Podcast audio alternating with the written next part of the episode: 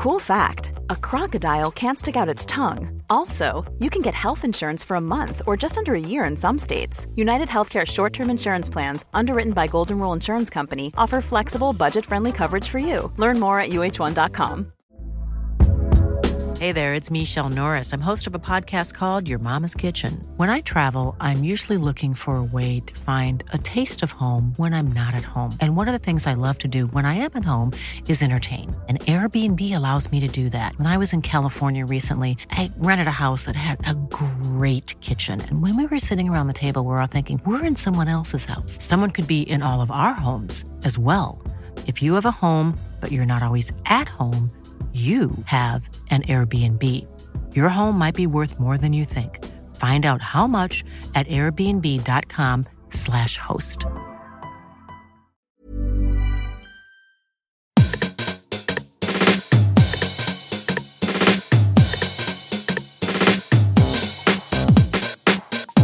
Hello, this is Eat Sleep Work Repeat. I'm Bruce Daisley.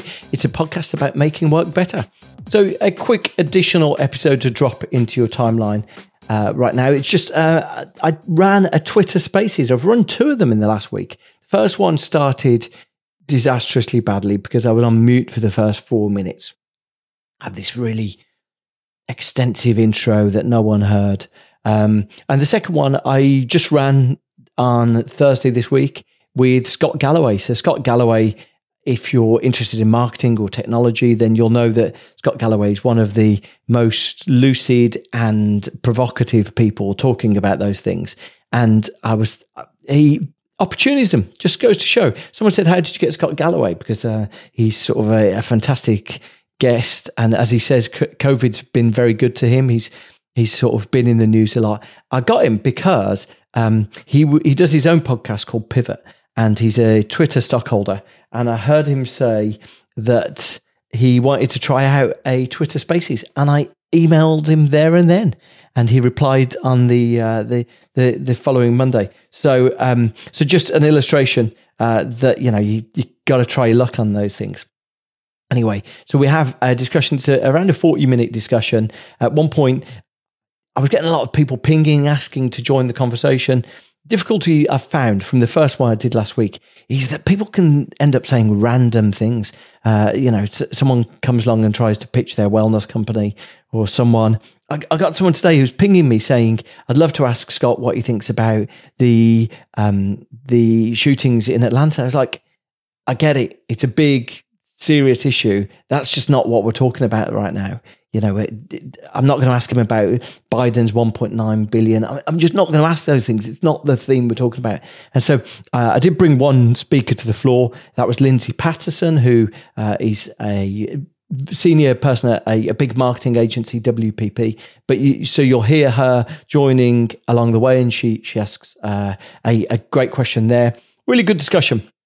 I think a, a lot of these things are up for debate and discussion. I think Scott generally errs on the side of believing that offices have got a really important role.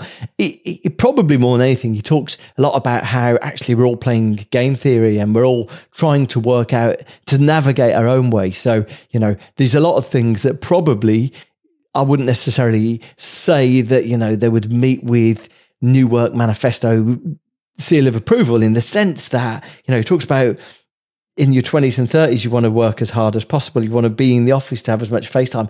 And I guess it's a candid and Machiavellian, sort of candid take on the way that we work and how we can get the best from the office. Anyway, brilliant discussion. I'm so delighted I managed to record it because they don't make that easy, let me tell you. And one of the weird consequences of Twitter Spaces being this sort of virtual chat room where people are babbling away and chatting away and they can request and uh, little things sort of ping on your screen is that you will hear along the way little bleeps. And that's, you've just got to imagine I'm not listening to a podcast. I'm listening to a live chat room and it's giving me these little bleeps of little things happening can't mute them. You can't take them away. So I'm I'm not going to cry necessarily about it. So uh, here it is. Here's my Twitter Spaces discussion with the uh, New York Stern University business professor Scott Galloway, and he's got a, a book out that I've enjoyed listening to in the the last uh, few days called Post Corona. One of the best things he talks about actually in that. Before I jump into the discussion, he says we're in it. You know, you might recognize some of these. He says that human beings don't note the passage of time; they note change, and that's why, paradoxically, it can feel like there's been no change in our domestic scenario, and then in the world of work, there's been a phenomenal amount of change, and it's sort of this this paradoxical thing that we notice change, not time, which I thought was a really timely reminder of like the the situation we're in. So here's my discussion with Scott Galloway. So uh, we're just going to wait for people to join. I, I actually ran one of these last week, um, one of these Twitter Spaces last week, and I mean it was it was broadly fantastic. There was some really good conversation, um, these really good dialogue, and I, I think we're going to have a bit of fun today. The one thing I would say is that probably my main learning from doing this last week is that I was on mute for the first four minutes. And, um, you know, in hindsight, the, the, problem was this it was that what you can do uh, just to help you navigate your way around what we're looking at here, um, you've got this weird selection of emojis that you can use at the bottom of the screen. I mean, if, if you take a look, there's the hundred, there's the fist, there's the peace sign, and there's the waving hand, and then there's the tears. Who chose that selection of emoji? I really don't know. Anyway, I opened last week. I was on mute for four minutes. Some asshat kept throwing up the hundred emoji. I thought I was, I thought I was on a rich vein of form. I thought I was killing it, and then suddenly I looked down and I saw I was on mute. So, um, so anyway, the the uh, Scott's joined us. Hello, good evening, good afternoon, Scott. Uh, hi, Bruce. Thanks for having me. Thank you. Good, good to have you here. Um, yeah, so the, the way that this generally works is I think we're keeping in the spirit of the original Twitter spirit that we're going to try rather than do these things never ending and meandering on for hours, we're going to try and do it short and focused. So it's the equivalent of a 140 characters. It's just going to be a, a quick 30 minute one. Um, and I'm de- delighted that Scott's going to be here. So, look, if I, I, know that some people generally in these things start requesting um, to speak straight away. By all means, you know you can do that later on. But if you've got something you really intently want to say, if you can tweet it at me, then I'll get a, a better sense. Last week, I started giving the microphone to people who were selling office furniture, people who were trying to hawk their stuff. It just it wasn't ideal. If you tweet what you're interested in saying, it probably will help us do uh, better conversation. So, uh, hello, thank you for joining us, Scott. Where are you today? I'm in Delray Beach, Florida. Nice. And uh, have you been there for most of the, the lockdown period? Yeah, I split time between uh, Soho, New York. I teach at NYU, and my uh, family is in a small town just south of Palm Beach called Delray. And since COVID, I used to commute to New York, Sunday to Thursday night on planes a lot. And now I'm maybe once every six to eight weeks I'm in New York. So it's been transformative for me, a lot of time at home. It's interesting because a lot of us have sort of started calls and conversations in this time asking where people are. And I just wonder if, it, like, an obsession with location like that is going to feel uh, a bit irrelevant. There's there's a new story in the UK today, which is the the BBC, the sort of the main broadcaster, have announced they're moving a whole heap of jobs out of London, and it just seems like such a wasted opportunity. The best thing they could have said is that you know we exist for uh, the the new generation. We're going to make half of all of our jobs completely remote. Instead, they've sort of they've done strange thing of moving a few of them to different cities, and it seems like a decision from a previous era. Do you think we're going to think less about sort of specific location as we go into things? I think it's situational. So you mentioned young people. I find that generally speaking, young people want to be in an office. They want to they want to find mentorship. They want to find mates. One in three marriages and relationships begin at work. And also, there's just no getting around it. Proximity to headquarters is correlated to career acceleration.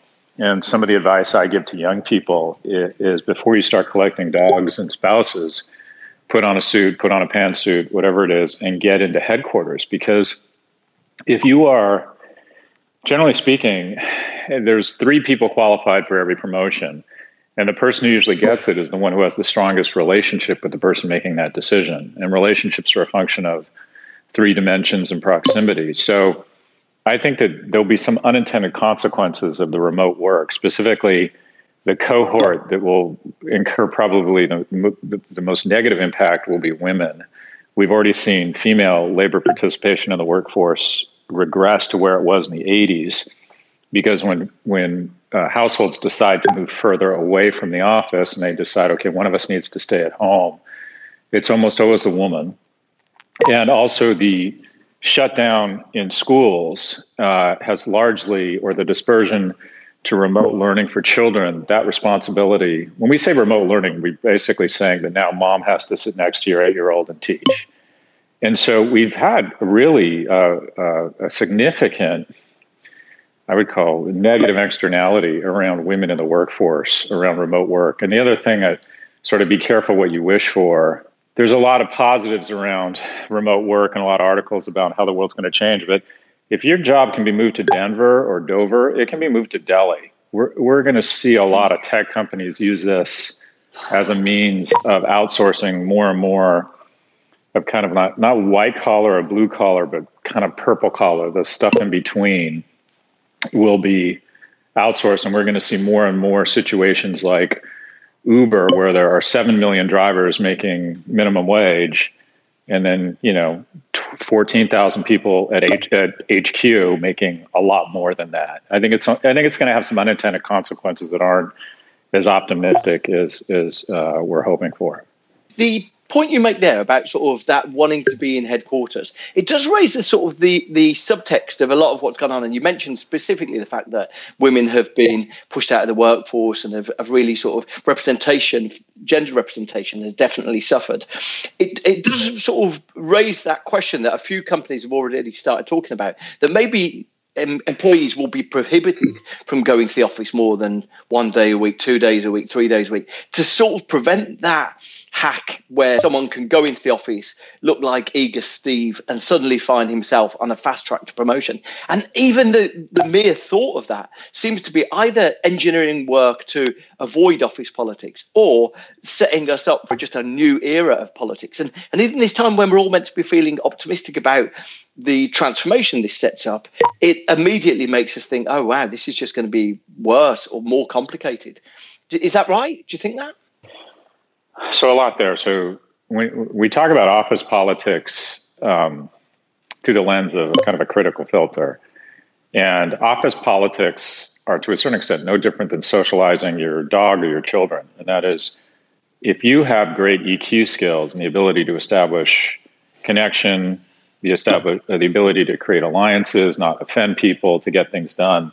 I mean, I'll, I'll, you know, as usual, I always digress to stories about me, but my uh, my first job out of college was at Morgan Stanley, and my uh, I forget what you call it, uh, square mate or my um, um, uh, the person I sat next to, he stayed at Morgan Stanley for 25 years, and by most uh, by most metrics, people look at my career and think I've been more successful because I've started companies that have gone on to do well.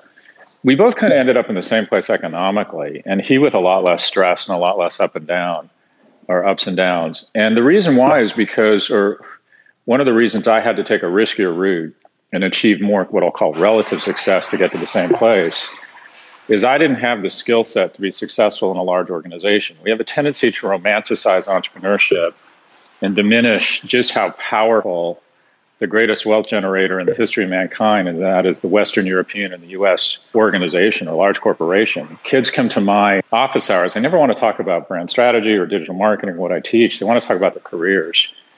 And they say, well, I got an offer from Google or an offer from Amazon, but me and a few of our buddies are thinking about starting a company. And my general response is, don't be an idiot, go to work for Amazon. Because on a risk adjusted basis, if you have the skills to navigate uh, to, to navigate the politics of an organization, these are incredible platforms. And I'm not saying don't pursue entrepreneurship, but everyone assumes that because you're an entrepreneur, you're more talented. The reason I'm an entrepreneur is I didn't have the skills to navigate the politics or the socialization of large organizations. And if you have those skills, I mean, I think a lot of that was because uh, I was an only child, but we can do the therapy session later. But you I think that you know we look at office politics as as a negative. Well, it's no more a negative than socialization or getting your kids to play with other kids so they develop skills and how to build teams and no one to lead, no one to follow, know when to get out of the know when to get out of the way. If you look at Facebook, Apple, and Amazon, actually Facebook, Google, and Amazon, they're actually increasing their square footage in urban centers like London and New York because young people want to be in urban centers and they want to they want to go to lunch together and they want to herd. Uh, and the majority of the reporting around this, because it's done through the lens or the filter of someone of my uh, generation or someone in their 30s or 40s, the office is seen as a negative, whereas I think younger people, really talented younger people, actually see the the office as a as a positive. So I don't. I think that you're going to see a net uh, gross destruction in demand for commercial office space of I think 20 to 30 percent, because the reality is, well, most of us are going to return to the office. We're just going to return to it two to three days a week as opposed to five. And if that results in a destruction of 20 to 30 percent of what is a 12 trillion dollar asset class in the U.S., you're talking about two to three trillion dollars dispersing from REITs and office owners to residential, and as a result, you're seeing you know no one would have expected residential prices to hit all time highs in the midst of a pandemic, but that's what they've done. Lumber prices have doubled. Uh, anyways, I'll stop there. But I, am yeah. fascinated, but I'll call the second order effects here. Yeah, absolutely. But the really intriguing thing is, to some extent, the, the notions of workplace culture or workplace perks, benefits, have been defined, even for people outside the tech category, have been defined by these sort of big iconic brands that have really used sort of workplace culture as this marketing vehicle. And it does beg the question going forward. Firstly, what's their take going on this going to be? How can the big tech firms differentiate themselves from the the the also rans? Could it be that people say you will have a dedicated desk and that's our perk, or that you'll have a you can book an enclosed office for a certain time a week? Uh, how how are they going to try and differentiate themselves? and and sort of separate themselves from largely now it's going to be if if any firm can offer you the opportunity to work from home it's it's much harder to get a differentiation there i'd have thought in the benefits and perks it's an interesting point. So, I have an online education startup called Section 4, and we had this incredibly talented young man who was doing really well. We liked him. I know he liked us. And he came into my office and said, I'm leaving for Google. And I was just flummoxed. Like, hmm. Oh my God, what, why? I just, have, I'm just shocked. And he said, I love it here. I'm making good money here. And he described his job at Google and he was going to go sell AdWords into Chili's or something. I'm like, God, that sounds awful. And he said, Yeah. And may, this might have been him just trying to make me feel better. But I said, Be honest with me, why did you leave? And he goes, I'm working at home. I'm bored. I'm not meeting anybody. And he goes, I want, uh, they, they're really smart. They show, Google shows recruit, takes recruits and shows them. Uh, Google's most, um, I think their strongest recruiting tool is their cafeteria. And they create this sort of Xanadu happy hour, legitimate happy hour vibe where you you come in, you go to you go get an amazing meal, you're with all these people, you go see Malcolm Gladwell speak at five, and then they have happy hour with they taste different IPAs. I mean, it's basically kind of summer camp, or it's a cross between MIT summer camp and The Bachelor. And he just said, I want more socialization in my life. And if I'm going to work 12 hours a day, I want socialization injected into my life. So um, these companies, their secret sauce is they continue to attract the best kind of young human capital.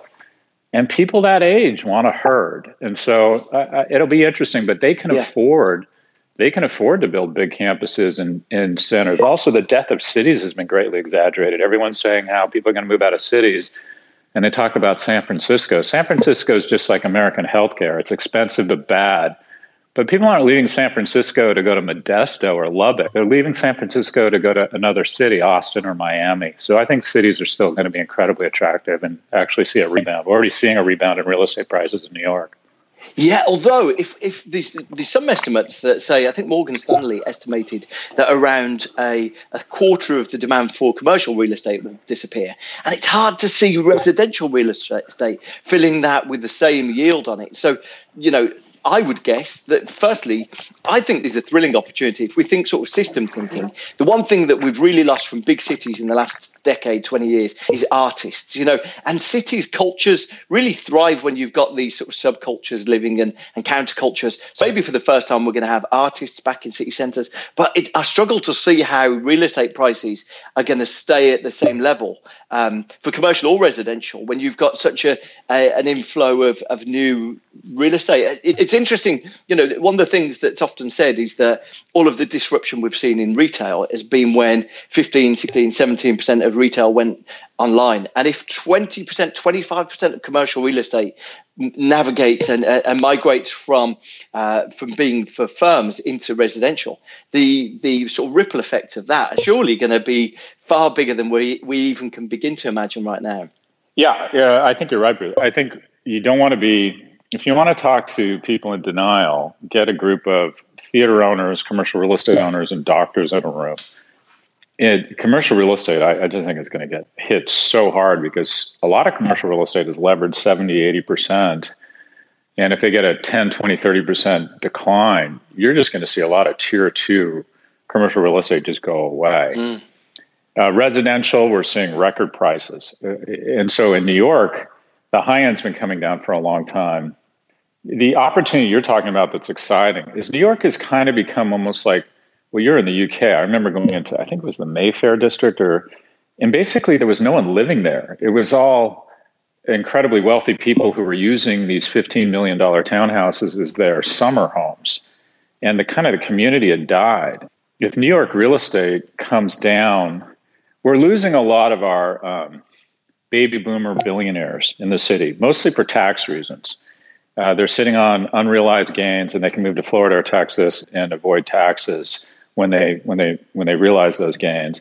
But yeah, I think you're going to see a new generation of worker move into the cities because if a, a studio in Brooklyn is no longer three thousand dollars, but is two thousand, that's not the worst thing in the world. Uh, and I think London will probably experience the same shedding of skin and hopefully see, like you said, the artisan class have an opportunity to move back in. One of, the, one of the things that's really intriguing for me is that it's almost you know narrative bias. We sort of we can't help but look at the moment we're in in time, thinking, "Oh right, that's all the change behind us," and um, I'm just intrigued at the moment. We're still holding on to the idea that creativity and innovation needs to be in the room together, and so we're all ho- holding on to this notion that work will be in some way hybrid, or you know whether it's hybrid where we go into the office two or three days a week, or whether we go into the office one week a month or some version of that. But we're still hanging on to these ideas that were hybrid. I saw something really fascinating though that J.J. Abrams um, a couple of weeks ago he was he was interviewed somewhere, and he said his first instinct when it came to sort of working in lockdown was that creativity you couldn't do it unless you're in the room together. And the the next thing he said is that because that wasn't an option, we've realised that it's very it's perfectly easy once you've you've developed the muscle it's perfectly easy for you to do creativity in a different way and it has the added benefit of making the creative process more diverse because you can have someone dialing in from Bogota, you can have someone dialing in from from Europe or, or whatever. And so I just wonder if at the moment we're still looking at this thinking, how do we manage the way we were working previously? Um, and we're not necessarily yet challenging ourselves to say, look, some of these things that we're considering that, you know, big cities uh, we're, we're, considering that that's going to persist. Um, and I just wonder if these these whole levels of change that we're not fully embracing yet. Uh, that sounds that sounds right. I don't. There's more efficiencies. Uh, there's more opportunities. You're right to bring in different creative resources and feel more comfortable with people patching in. But there is something. I mean, for example, Goldman Sachs, uh, the CEO David Solomon, has said people need to be back in the office and he was kind of derided as not getting and not getting it and being a boomer. Famously, one of the worst cultures in the world, though, right? I mean, you think Goldman's people got drop down dead working at Goldman? Yeah. So look, I, I, I think Goldman is easy to dunk on. I would argue that their reputation as a career accelerant. I mean, there's two sides of the contract. You've got to kind of give up your life. Um, uh, actually, I think the banker that dropped dead was at Merrill Lynch. But anyways, the uh, I think Goldman um, I started Morgan Stanley. I started investment bank. I worked my ass off. Uh, it was awful. uh, gave up my life for two years, and I would do it again because I got paid a lot of money and I got a chance to accelerate my career. So these organizations will, I mean, they're easy targets, but they'll continue to attract people who at a young age are very ambitious, want to work around the best. And I also think their cultures have, I can't believe I'm defending Goldman Sachs. Um, they're, they're, they've also recognized for economic reasons that they need to carve out more accommodation for not only women, but women who decide to procreate. Uh, and I, I've actually recently been on a bunch of calls with Goldman, and I've been struck by how many how many women are now part of the senior ranks, which is wonderful. But look, I, I think is what Goldman do, man. They bring they bring really clever, articulate, opinionated people like you inside the yeah. tent, so that yeah. you know Adam Grant did something on his podcast a couple of years ago where he he did this hero piece on that CEO, talking about oh what a dude, he's a DJ, he's a secret DJ. It's complete vanity piece, but they just bring people like you, intelligent, articulate people in the in the tent because you don't piss on them then. And I just, I, I, you know, anyone who looks at it, the notion that you can work that environment and have a stable career as a parent is a fallacy, and they don't even want it. The idea that bringing women in, Scott, man, you've been sold, you've been sold a hoax. I'm sure of it. Uh, so I appreciate your viewpoint. Um, my wife worked there for five years, so I have some insight into it, um, and worked there for five years with two kids under the age of five. Um, look, it, it, there's two sides to the trade, and I, and your point is a really good one, and that is these people are really smart, and they know that the best thing to to assuage or kind of take the wind out of the sails or or disarm a critic is they're all kind of the they're all incredibly high EQ people, and they reach out or their PR people reach out and say, "Hey, Scott, would you like to have dinner with the head, the CEO of Uber, and hear his vision?" Like, no, I don't want to have dinner with him. And and they said, well, why? And says, because I don't want to. Uh, I'm sure I'll like him, and I'll stop speaking my mind.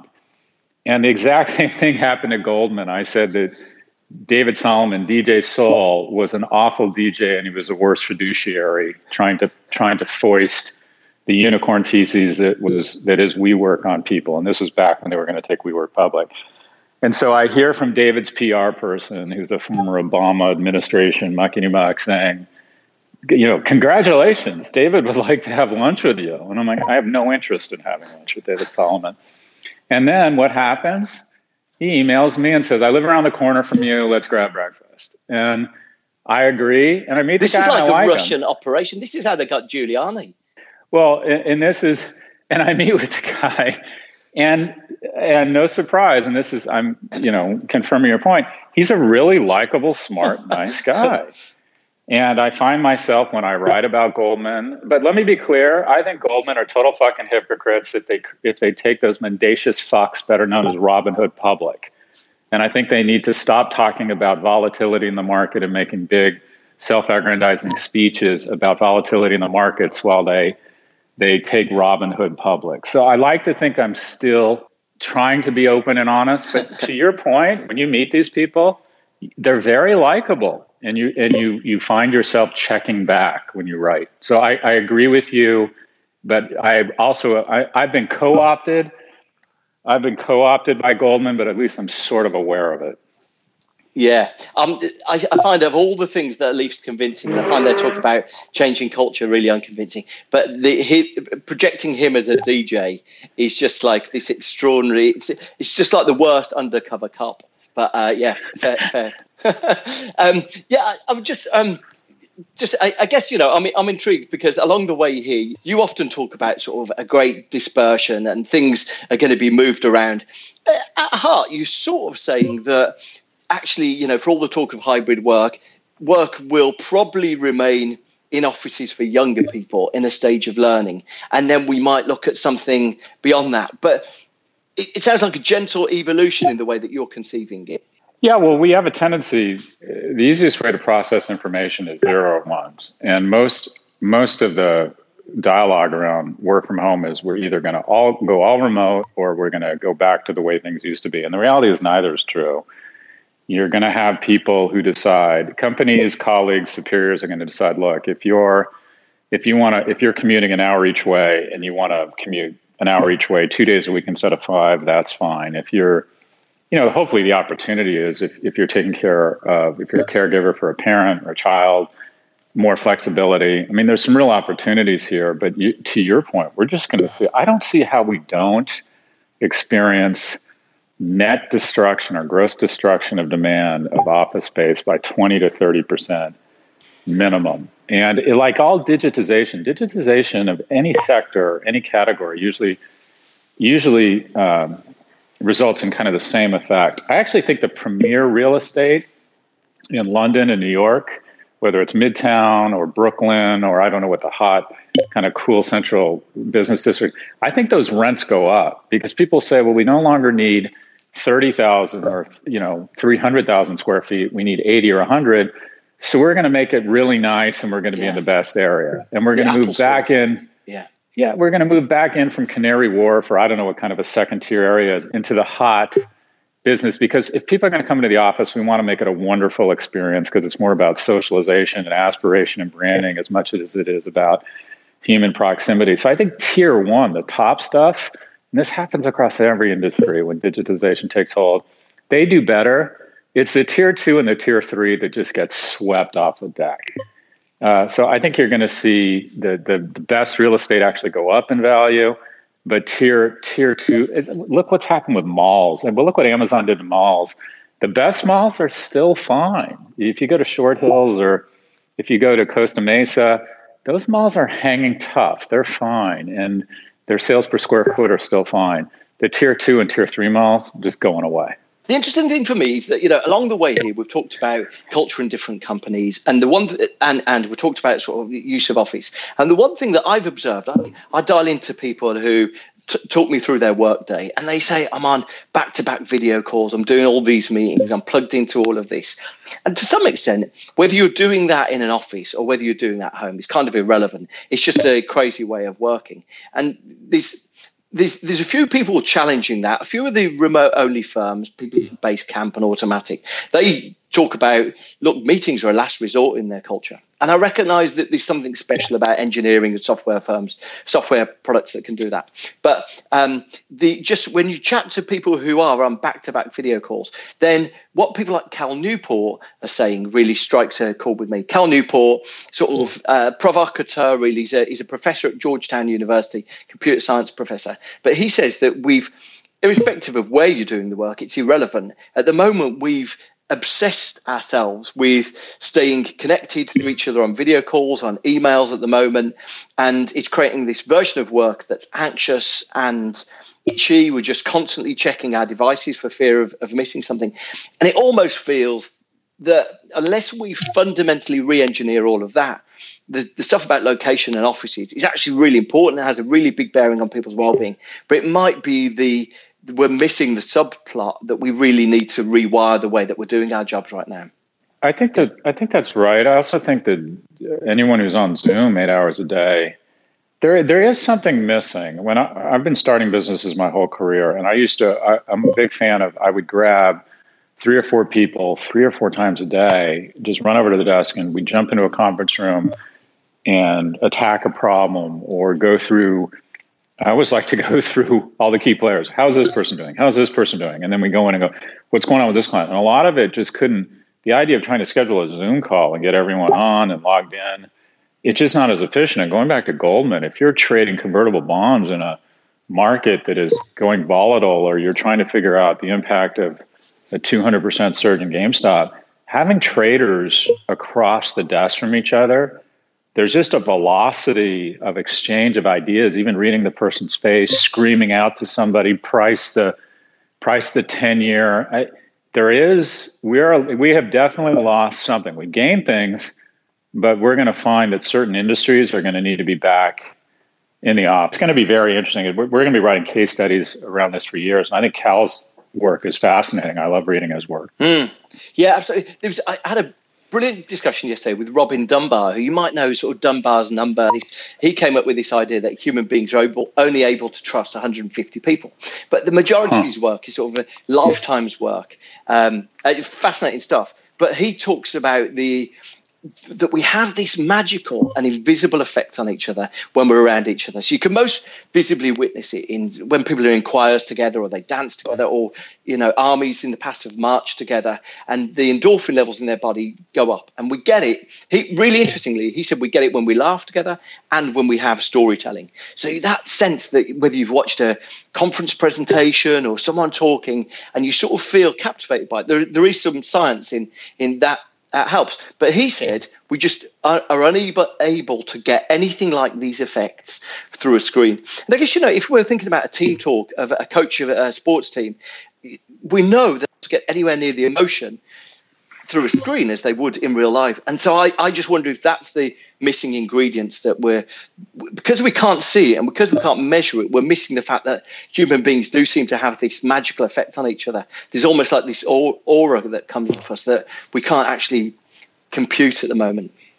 Uh, look, I think that's right, and great, true greatness uh, is in the agency of others, and I was even thinking I was doing uh, reviews for the people who work at Section 4, and it was just everything was just more muted um, doing it over Zoom. And and there's just a there's just as as a species, we are happiest when we are in motion and surrounded by others.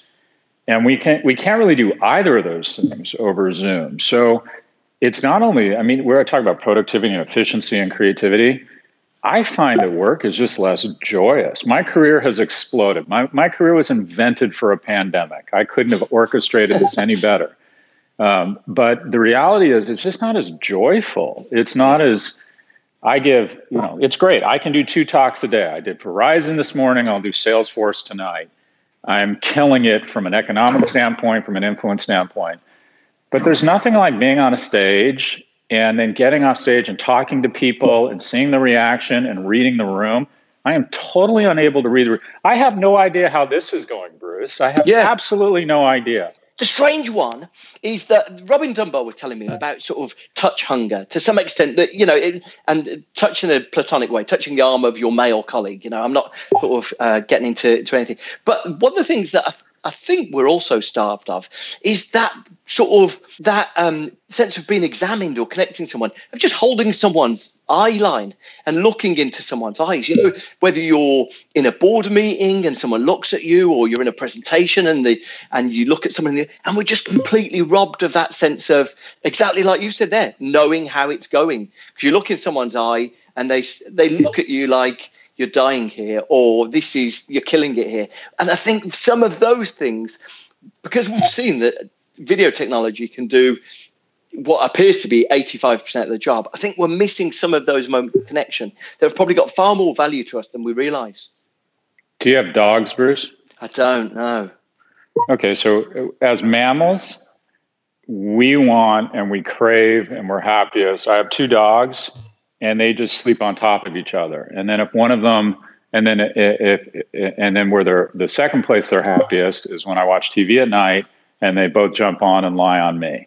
My kids, when I watch TV with my kids, when I feel most gratified and happiest and like I have a place in the earth is when they kind of unconsciously flip their leg over and just like, you know, rest their head on my shoulder as we're watching you know, as we're watching WandaVision. And I, unfortunately, and this is a tough topic, but because we've conflated affection with aggression or power moves or inappropriate behavior, and those are really legitimate concerns, we've taken, I think, a lot of what I'll call camaraderie or affection. I mean, other than a fist bump, it's just a very in- weird environment. And I used to, when I used to roam around the office, I would put my hand on someone's shoulder or uh, I was I wouldn't call myself affectionate, but I think that physical proximity and touch is really important. And I don't know how to thread the needle there, but I think we're definitely missing something. And as mammals, just instinctively, um, we we crave proximity,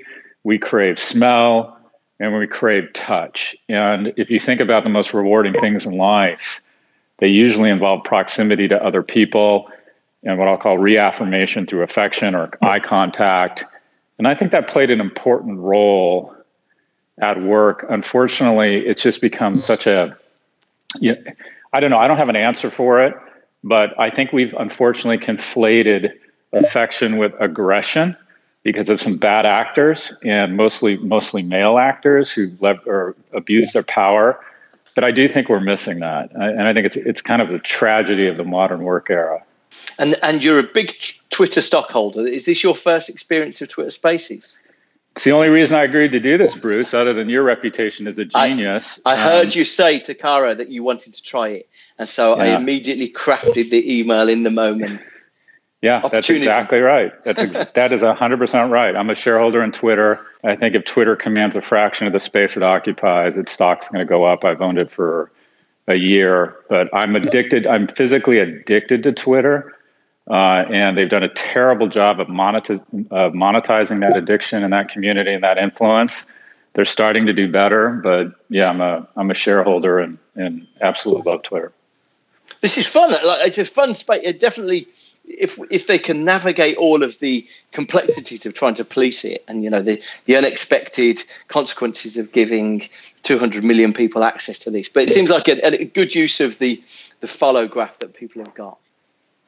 Well, for a long time, we bought into this bullshit notion that these platforms would be impossible to moderate. They threw up their arms and said, "Oh, it would be impossible to mar- moderate." Well, the reality is, we we canceled one guy's account, and a third of misinformation on election interference went away that moment.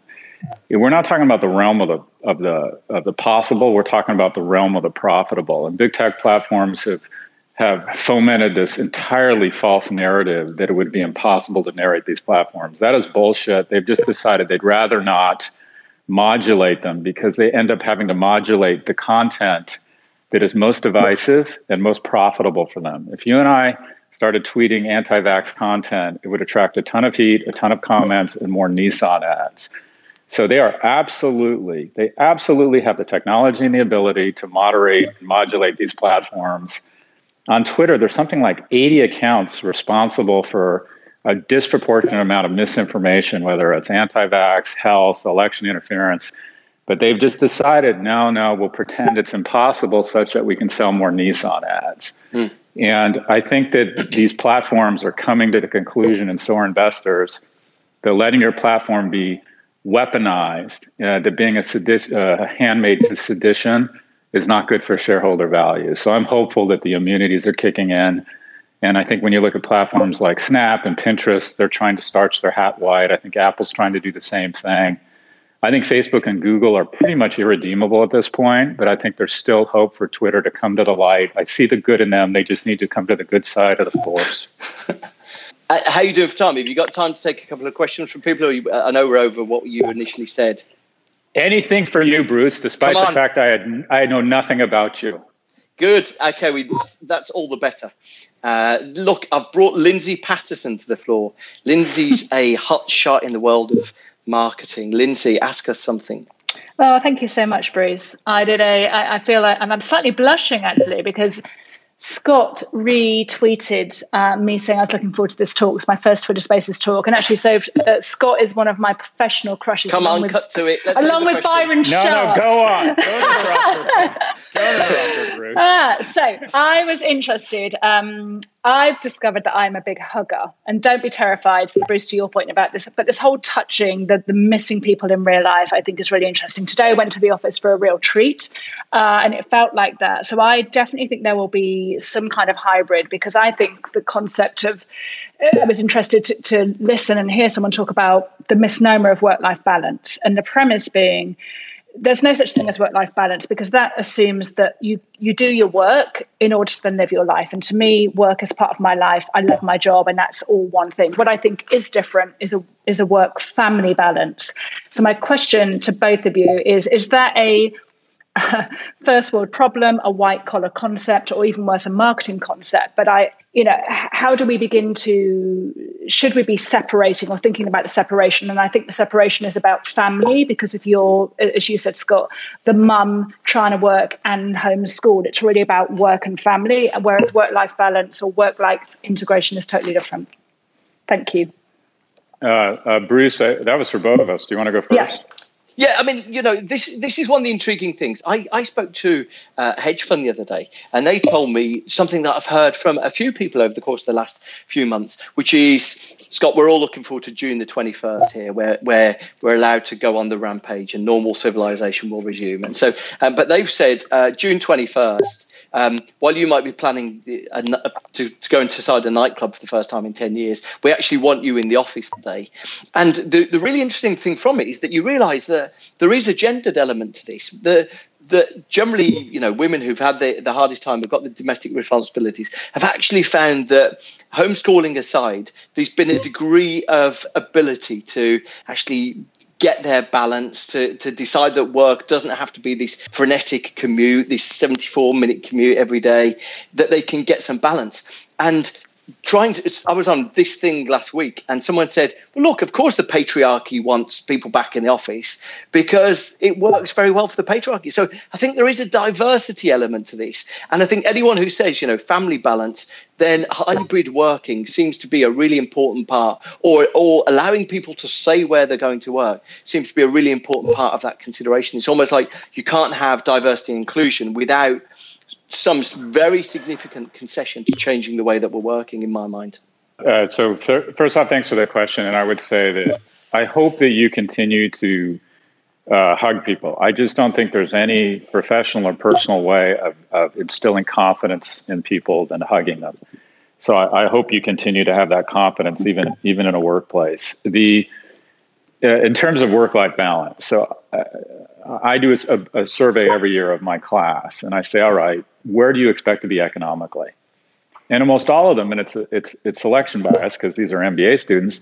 They don't expect to be in the top ten percent economically. They expect to be in the top one percent. And what I tell them is, I get that, that's fine, but that requires a sober conversation. And the sober conversation, the first component of that is work-life balance for you will be a myth.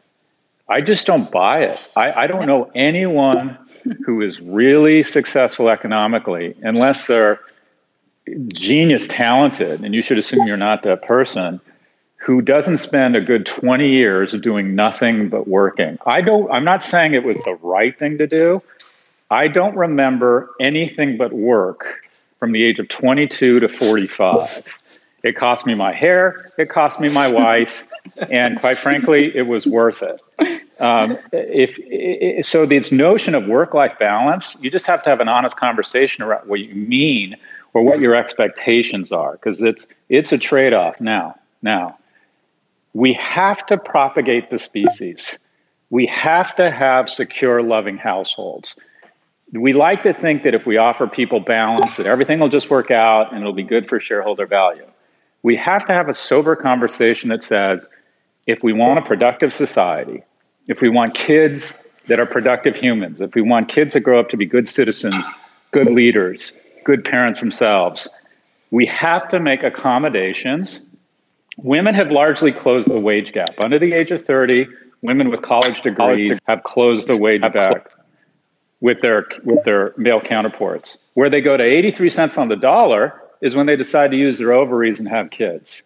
So until societies decide to make an investment, either through tax credits or companies make forward-leaning investments and say, not only are we going to tolerate women having kids, because that's kind of what they do now. They say, okay, we'll give you eight weeks for brain development postpartum.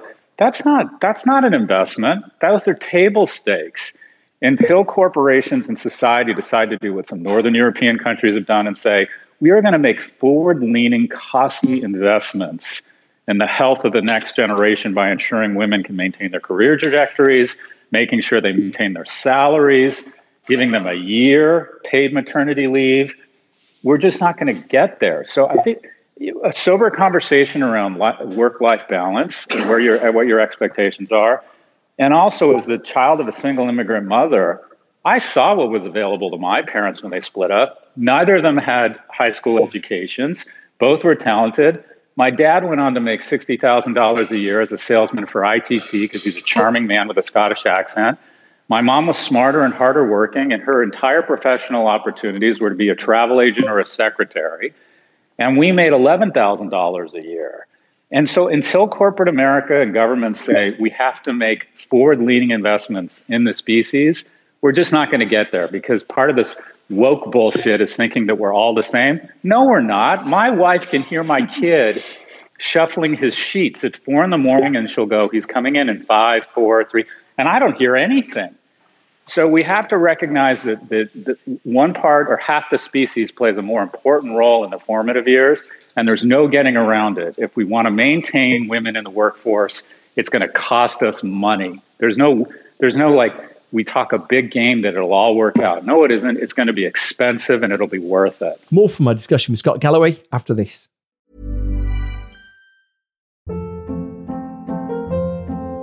Hold up. What was that? Boring. No flavor. That was as bad as those leftovers you ate all week. Keke Palmer here, and it's time to say hello to something fresh and guilt-free. Hello Fresh. Jazz up dinner with pecan-crusted chicken or garlic butter shrimp scampi. Now that's music to my mouth. Hello Fresh. Let's get this dinner party started. Discover all the delicious possibilities at hellofresh.com. Planning for your next trip? Elevate your travel style with Quince. Quince has all the jet setting essentials you'll want for your next getaway, like European linen, premium luggage options, buttery soft Italian leather bags, and so much more. And is all priced at 50 to 80% less than similar brands. Plus, Quince only works with factories that use safe and ethical manufacturing practices. Pack your bags with high-quality essentials you'll be wearing for vacations to come with Quince. Go to quince.com/pack for free shipping and 365-day returns. Hey, it's Ryan Reynolds, and I'm here with Keith, co star of my upcoming film, If, only in theaters, May 17th. Do you want to tell people the big news? All right, I'll do it. Sign up now and you'll get unlimited for $15 a month and six months of Paramount Plus Essential Plan on us. Mintmobile.com slash switch. Upfront payment of $45 equivalent to $15 per month. Unlimited over 40 gigabytes per month. Face lower speeds. Videos at 480p. Active Mint customers by 531.24 get six months of Paramount Plus Essential Plan. Auto renews after six months. Offer ends May 31st, 2024. Separate Paramount Plus registration required. Terms and conditions apply if rated PG. Now back to my Twitter Spaces discussion with Scott Galloway. Uh, just quickly, because I guess what you're saying, Scott, is thank you, Lindsay, by the way. Um, I guess what you're saying is that we are we're, we're, sort of gradually edging that there might be a bit of regulation that's going to sort of edge us somewhere something there. I saw a report yesterday saying that the big opportunity of the moment now is that we need to switch our obsession from people's working hours to people's working outputs. Right, it's obvious, self-evident stuff. But one of the consequences of that might be that. Um, the firms say we want fewer fixed costs and we're just going to hire far more freelancers. And, and so if you play that out, there is the chance for small, nimble firms to have like this freelance revolution where they're just based on these variable costs, where they're bringing in people for specific tasks. And that for me seems like a big opportunity. Where I guess you're to some extent mired down in this idea that if we're going to change things, and that by its very nature would be very diverse and inclusive. But but I guess to some extent you're mired down in how can we just edge the current system marginally better. And I guess you've got a pessimistic take whether we even can. Do you think there's a scope for moving from fixed to variable cost for, for employees? Yeah, I, like uh, fixed to variable is a, a, different a different conversation. It's it's oftentimes fixed to variable is Latin for not providing people with health care or figuring out a way to clock them out or giving them software such that we can circumvent minimum wage laws such as Uber. And by the way, shout out to the UK for saying no to that bullshit and deciding that those employees are that they're employees. Um, so I'm I'm hopeful. I I think I don't, I don't I'm not one of these persons around fate. I don't think the world is what it is. I think the world is what we make of it. But going back to the conversation around work-life balance and closing the wage gap when women decide to have children, we need more working mothers on boards of companies. I serve on the board of a lot of public and private companies, and when it's all white dudes, we have a tendency to go with the white dude as CEO, who has the tendency to hire more white dudes in senior positions and none of us think of ourselves as bigoted or racist, but we're a tribal species. And so I, I believe what Germany has done, Germany has decided that boards have to have worker and union representation. And what do you know? Their middle class has just done a lot better over the last 30 years than the rest of Western Europe and the US. Until we put more working mothers on the boards of companies, this is just going to be a lot of woke speak. So I think there are certain concrete steps we can take if you aren't paying women with children the same as you know dudes without kids, then we're going to you know figure out taxation, make you more liable to lawsuits, whatever it might be. But I think there's a series of concrete steps we can take to affect this, as opposed to just watching MSNBC and listening to the BBC over and over and over. Got it. But on one hand, there you're saying woke speak, and and almost well very pejoratively, and then the next you're saying we need to pay people equally, and and I, I am I'm, I'm struggling with where that put uh, what what's woke about specifically when we when it comes to work. What's the wokeness that you're taking issue with? Well, I, okay, so I think we we talk about paternity leave. We assume that men and women are the same, and they're not. Women shoulder a disproportionate amount of the burden at home, and to think that to think that that's going to change, I think ignores basic elements of our species. We're just going to have to make investments. I think I think woke, woke culture uh, this has decided a long time ago that men and women are exactly the same, and to not acknowledge our differences is to be politically incorrect or sexist. So I think a lot of what we do on the far left ends up shooting. You know, we end up. I, I, I think on the left we end up we end up more focused on being right than being effective. And because I think a lot of the solutions probably around closing the wage gap feel sexist or weird or or or controversial. But anyways, uh, it, probably it's probably another talk show. Yeah. Scott, I just want to thank you for, for joining us today. Um, I really look as, a, as an experiment, it was it was a fabulous one. But uh, I, I, really enjoyed our conversation. I'm really grateful for your time. Is there, is there anything you want to say in pass in parting? Uh, no, I wish everyone the best. I hope everyone gets vaccinated. I think this is a, an exciting uh, time to rethink our lives. I think the profound opportunity coming out of COVID is to invest uh, for the cementing and repair of, of uh, key relationships. And I'm excited about 20, or hopeful, I should say, about 2021. And am planning to move to London in fall of 2022. So uh, hopefully I'll get a chance. Yeah, my my my parents' dad was born in Glasgow, my mom in London, and I've always wanted to live in the UK. And we're gonna we're gonna try and make the move in fall of 2020, 2022. So, anyways, hopefully I'll get a chance to meet you and some of these other people. Sensational. Thank you for joining us. Thank you uh, to the audience as well. I really appreciate uh, everyone jo- joining, and uh, it was good. Thank you to the team who built Twitter Spaces. Cheers, everyone. Thanks, Bruce.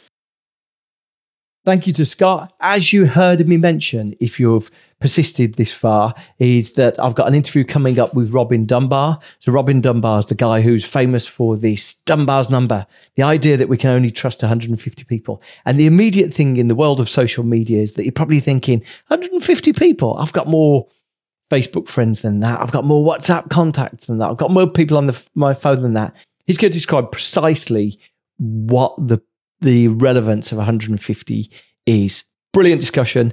Uh, Robin, as as I discussed there with got Robin's got a lot of ideas that are very timely right now, and uh, he was in discussion for his his book that's just come out called Friends. So I'm going to release that one next week. Thank you so much for for joining. I do run a, a newsletter on workplace culture, and you'll find that uh, if you go to eatsleepworkrepeat.com and uh, you can join sort of thousands of other people signing up to receive that. I've been Bruce Daisley. See you next time.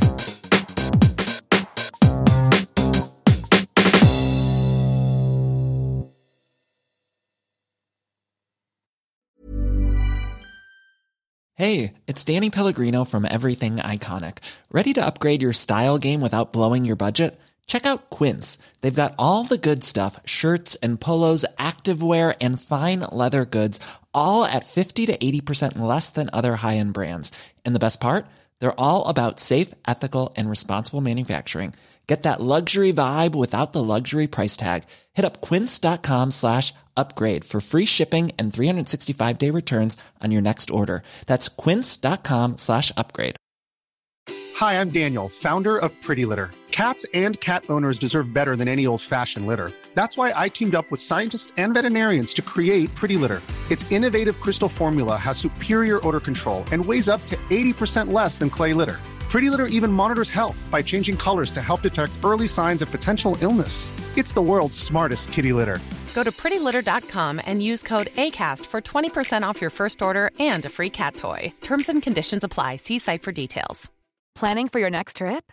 Elevate your travel style with Quince. Quince has all the jet setting essentials you'll want for your next getaway, like European linen, premium luggage options, buttery soft Italian leather bags, and so much more. And is all priced at 50 to 80% less than similar brands. Plus, Quince only works with factories that use safe and ethical manufacturing practices. Pack your bags with high-quality essentials you'll be wearing for vacations to come with Quince. Go to quince.com/pack for free shipping and 365-day returns.